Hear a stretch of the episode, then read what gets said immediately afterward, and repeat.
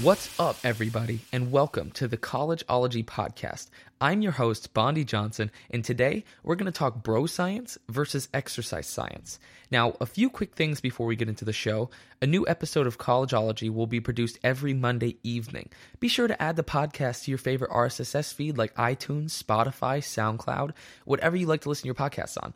You can find me on Facebook and Twitter at The Collegeology Podcast for information on topics, as well as participate in contests and even be part of the show. All links, including links to the studies that are available, will be in the show notes. Now, let's get into it. You're listening to the Collegeology Podcast, where college meets science. Is this going to be on the exam?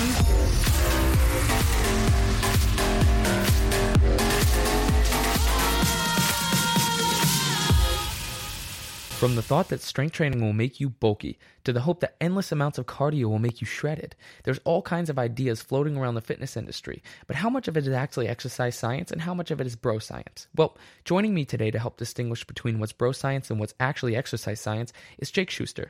Jake is the strength and conditioning coach for Florida State University track and field, where he also serves as an adjunct professor and research affiliate of the Institute of Sports Science and Sports Medicine. Jake has a bachelor's in exercise science, jointly from McDaniel College in Maryland and the Hogeschool University of Amsterdam, a master's in exercise physiology and sports nutrition from Loughborough University in the UK, and is completing his doctorate degree under Dr. John Kiley in the UK, focusing on speed development in elite athletes. He performed most of his doctoral research with New Zealand rugby and the build-up to the Rio Olympics, and has trained elite athletes across 20 sports in 7 different countries. Jake has certifications with the NSCA, USAW, World Rugby, and Reflexive Performance Reset, and has presented on research topics around the world. Welcome, Jake, and thank you for being on the show. Thank you, Bondi, and congratulations on starting this podcast. I think it's awesome what you have to offer to the industry and to bros around the world who want to get strong. bros around the world. Yeah. And no, this is going to be fun. Thanks for having me. Yeah. Can you just give us kind of a quick background? I know I introduced you, but who you are, what you do, and what got you into this? Sure. Well, I was born and raised in Boston, Massachusetts. The accent has dropped because I've been away for a while, obviously. Played lacrosse and wrestling in college. Your typical niche New England sports. Like most who got into this field, I realized I wasn't good enough to go pro in anything, so I learned how to take care of other people instead. Definitely started off as a traditional, strength and conditioning coach scope. Wanted to learn about nutrition, found I didn't like the work in that area as much as I liked coaching people. Had the kind of sports science skill set fall into my lap out of necessity in certain roles, as most people do. And now, after 6 years living and working abroad, I returned stateside to be around my family who are in Florida, and I work here at Florida State University. Well, I want to use your background today, kind of talk about exercise science. There's a lot of things, like I said, that float around, especially in college campuses, about exercise. So we're going to talk about some of those myths specifically today, but I want to start with kind of just an overview of what exercise is. And most people forget that exercise is a science. Mm-hmm. So you can study it, you can research it, you can find out new things. So what is exercise science? Well, that was an awesome question to kick off with, boy. I mean, exercise science is the study of human movement, and it's the study of physical activity. We know very little about it. It's an incredibly young field, from bioenergetics and fatigue to, human locomotion and biomechanics. So it's the study of physical activity. With that being said, can you just kind of give me what is exercise overall? There's so many different types and classifications. What in a broad sense is exercise? Movement. Okay. I like it plain and simple. So I want to touch kind of on the different types of exercise. So we have aerobic and anaerobic exercise. Now, correct me if I'm wrong, those are the two most broad senses of exercise. Sure. Based on the energy pathways that we're using. So the differences between the two, like I just said, are, one is with oxygen, one is without oxygen. And that causes, a whole cascade of different metabolic pathways and what have you in the body. So when would you say you want to choose one over the other? What are your goals? Depends on goals. So completely goal dependent, you would say. So there isn't absolutely one that's better than the other. No, absolutely not. And I think it's important to bear in mind that you can't put these things into a box. You know, just because we teach them in physiology class a certain way doesn't mean that that's how they exist in nature. You know, if you take an NFL game and an athlete is crashing into someone or running as fast as they can for 4 seconds once every 45 seconds, that's very anaerobic. But if they're doing that 120 times over the course of 3.5 hours, that's pretty aerobic. And they're doing both of those. You know, that's the context that it's happening in. So nothing is purely anaerobic or aerobic. Well, you know, unless you're going for a specific 4-hour run very slowly or something. But you're using all systems all the time. You know, whether you're talking about ATP or creatine or purely oxidative systems in aerobic or anaerobic classifications, you're doing everything all the time. You're doing everything right now. You're doing everything when you're sprinting. You're doing everything when you run a marathon. All three systems, or, you know, both classifications are still in play. And I think, you know, if you're a guy going to the gym looking for body composition, if you just want to look good at the beach, you should probably train everything as well. You know, it depends if you want to look good or if you just want to be functional and useful in this world. If you want to be able to, you know, lift things or be fit if the apocalypse came, you know. But training both ways or training every way is probably the best way to develop a healthy and robust and aesthetically pleasing body. Okay, so that leads me right into my next question: strength training. So, you know, is strength training, like you just said, we're using all the, you know, anaerobic and aerobic all the time. So when it comes to strength training, if my goal is building muscles, obviously, you know, we think of that as anaerobic exercise. Like you just said, we're kind of using it all. So if my goal is strength training and I want to build my muscles, what's my goal when I get into the gym? For hypertrophy? Yeah. Yeah, I mean, I think it's an interesting one, and I think hypertrophy is largely affected by lifestyle. So how much sleep you're getting, what you do in between the times that you train, and your nutrition. You know, tradition would tell us that 8 to 12 rep range that Arnold Schwarzenegger wrote about. There's definitely something to that, but I'm not sure that's the be-all, end-all. You know, getting powerful and fast and things like that is difficult, but they say that getting strong is like falling out of a boat and hitting water, right? Right. And I think, for many people, I would actually say for almost all people with a young training age or with limited training experience, that's the case for any type of strength training, is you will put on muscle mass if you have never strength trained before and you begin strength training. So that's handy, right? Right. When you do so, though, I think, you know, I definitely believe, and this is obviously another topic, but I believe in food content and that can affect things nutritionally. However, you can't cheat the laws of thermodynamics. So I think you have to be in a calorie surplus if you want to add muscle. And that's pretty important because a lot of people don't get enough protein. So I'd say worry more about the lifestyle factors such as sleep and nutrition before you get into the details of training. I think most people could do any strength training program, and if they're eating in a calorie surplus and they're sleeping well, they will put on muscle. And when we think of endurance training, I feel like that's really closely linked with aerobic exercise, or at least that's what the thought is. When it comes to endurance training, what all does that entail? I mean, if I'm doing curls or if I'm doing squats, you know, am I endurance training whatsoever? Can I turn that into endurance training? Well, I'll knock one myth out of the way, that there's no such thing as toning you know, doing more than 15 reps in a set is going to make you lose it. Like, I don't know, that's complete nonsense. The metabolic cascade created by doing 1 rep maxes will cause more fat loss than doing 18 reps anyways. But in terms of endurance capacities, like natural laws of logic, like if you do more reps, your body will become capable of adapt to performing more work. Exactly. Right. But I think everything comes back to specificity. So I think if you want to have endurance in something, do that for a long time. Right. Okay. So with that kind of broad look at exercise, looking at, you know, anaerobic versus aerobic, we got strength training versus endurance training. It sounds to me like a lot of the times you're kind of training a little bit of each of those things. You know, even if you go in there with a specific goal and you're kind of focusing on one specific type, which, you know, is good to know that you're kind of working a little bit of everything, and it makes sense. So with that being said, I do want to touch on a few of the myths that are floating around that you'll go into the gym and hear from those who like to carry around gallon water bottles and wear the upper body thongs, I like to call them. So let's start with strength training will make you bulk up, because there are a lot of women who are afraid to lift weights because they don't want to get bulky. And I feel like there's a lot of lost potential in fitness when you kind of stay away from weightlifting or or, you know, like we just said, strength training. Mm-hmm. So can you talk to me about that? Sure thing. And I hope this is all right to edit. I want to go back and just add one thing to the last answer. So I realize, you know, when we speak about endurance, you know, the basic principle of overload, right? If we want to be great at running a mile, let's run 2 miles, you know, at the 1 mile pace. And right, ipso facto, right? But I think it's important to understand that there's overwhelming research in the last 5 to 10 years about, for example, high intensity interval training, and that if we build kind of on the front end, the back end benefits as well. And right.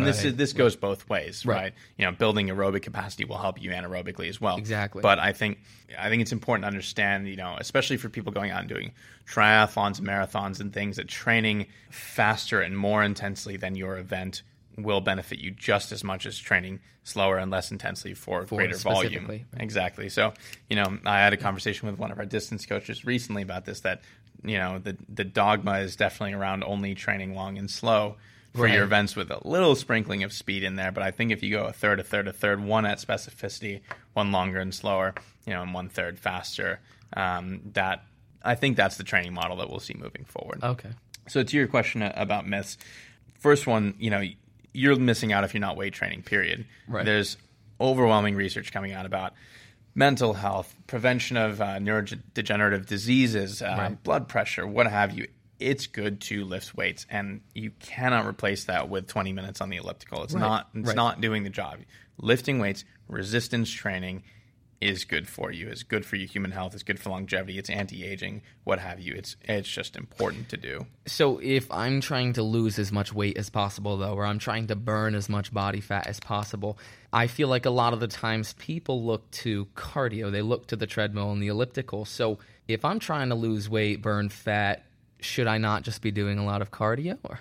No, I don't think so, because I think that's a drop in the bucket, and I think what you get out of that is poor return on investment. And that's not to say one long run or one long bike ride or one long swim per week can't help you. In fact, I think it's very useful. But high intensity work gets the job done. It's much more bang for your buck. And look, not everyone's in ready shape to do sprints, but right, sprinting's right. the best exercise there is. Right. Whether you're trying to develop speed, strength, power, or body composition, sprinting is the best exercise there is. And maybe you translate that. Maybe you go play tennis. Maybe you play pickup basketball or weekend volleyball. But high intensity work, especially involving running and jumping, is the best thing you can do for body composition. Not only because of the intensity it creates, but because of the endocrine cascade that results from it. Right. So, yeah, for body composition, I definitely feel strongly about that. Now, when women talk about weight training and whether or not it's going to make them bulky, I'll contradict myself from earlier a little bit when you talked about adding weight. Women don't have enough testosterone in their systems to bulk the way that they're afraid of bulking.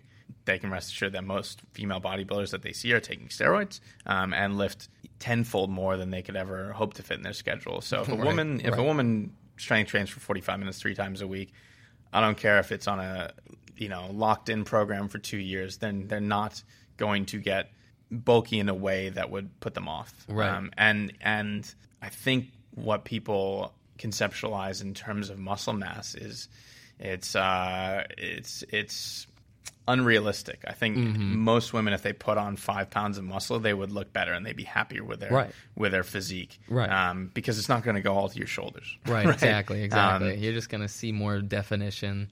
You know, the look that they're looking for. Exactly. And you're seeing the tide turning with some of this. You know, you have some people like Brett Contreras, you know, working with glute training in females and people seeing the benefit of that. And you know, a friend of mine, Ashley Crosby, you know, kind of leading this mission for females to lift more weights because it makes you stronger and feel better and more right. confident and brain right. functioning and everything. So, yeah, I mean, I think that one needs to be put to bed. Like, you know, you're going to have to weight train 10 hours a week and taking an insane amount of protein, and even then probably still not going to look the way you wouldn't want to look without right. steroids present, you know? Right, so exactly. Most women, it's just a completely irrelevant fear. Okay. So moving on from that, if I really have a, you know, problem area, I say that with air quotes, if I'm trying to target that, can I do that? No. I think if you really nail it down and if everything else is maxed out, and you get some superhuman meditative powers to focus on that area while you're training, there might be a little 1% change. There might be something to that on the top end. I would say 999 times out of 1,000, you're much better off just improving other things. Right. So I feel like that that's important for a lot of people to hear, because the amount of frustration that must be brought on from trying to target something specifically, whether, you know, it be to lose fat or, you know, it's easier to build that up, to build something specifically up. But to try to, you know, kind of lean out in one specific area, the amount of struggle. Let's say you've got your physique out to a B+, A- level, and you don't like the way your flanks look, or you don't like the way your thighs look, or your arms look.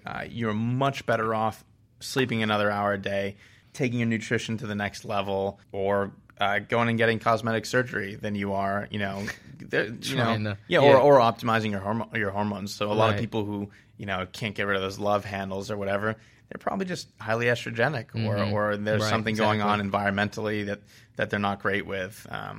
And you know, don't pee into the wind with some of that training stuff. You know, focus on the important things. Right. The overall, like you said, the lifestyle. It's really where you're going to start to see those changes. So I like this one especially because I love the mentality that you have to think that this is what fitness is. And that's not leaving the gym unable to walk or not being as sore as possible means you didn't get a good workout. So can we kind of touch on why that isn't necessarily true? It's almost a tough one, Bonnie, because I can't think of any reasons why it would be true.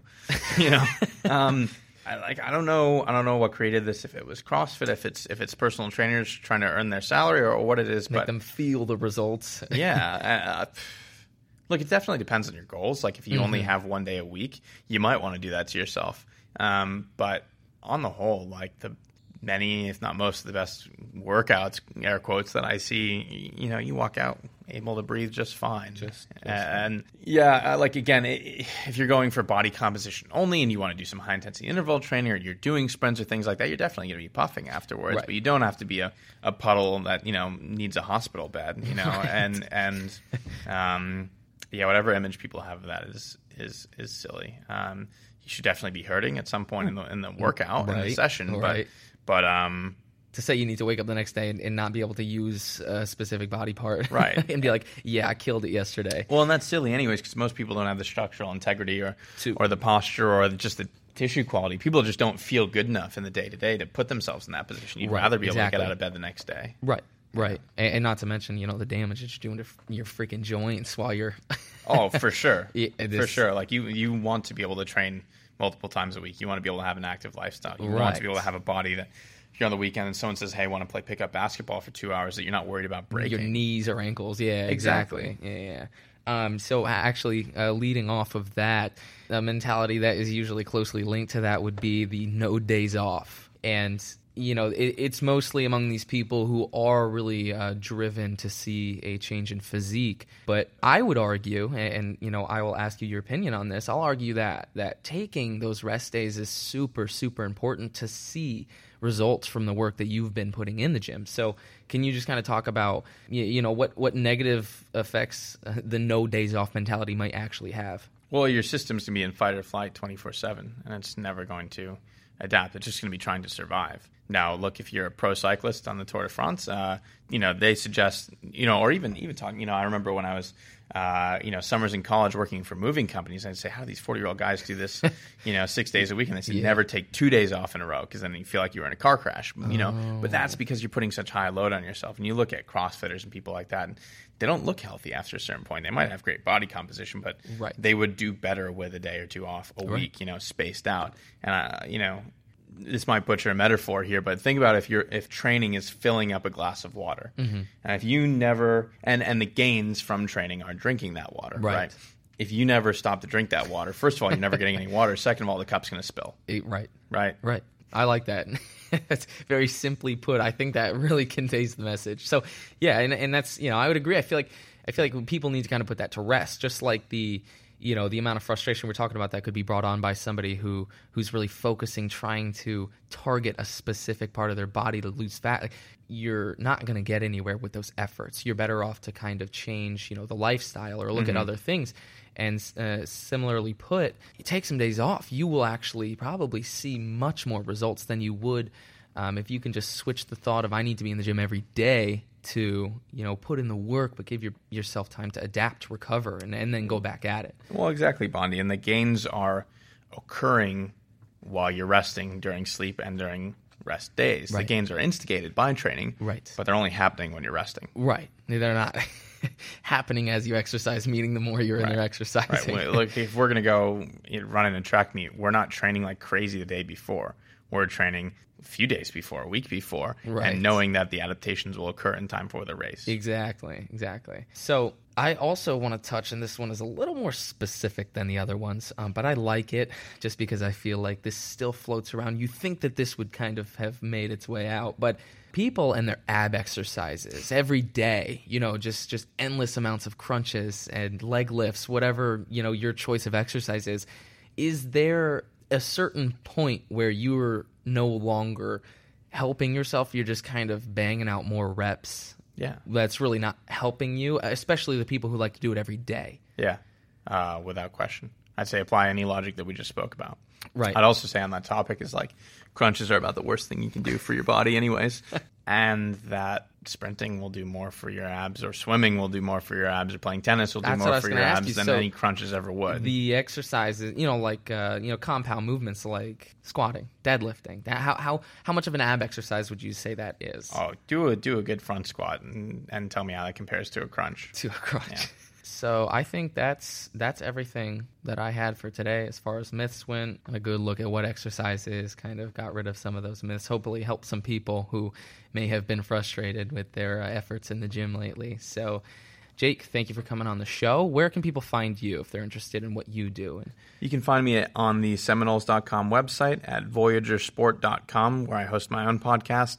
And as I am a fan of Paul Newman and the film Cool Hand Luke, I'm at Cool Hand Jake GS on all the social medias. Yes, all social medias. Awesome. Yes, all right, that's where you find Jake. Thank you, man. That's a wrap for today. I hope you guys learned some things, had fun along the way. Remember to rate and review the podcast if you liked it. It helped me out, and keep an eye out for the next episode, which will be out on Monday night. I'm Bondi Johnson, and you've been listening to the Collegeology Podcast, where college meets science. Until next week.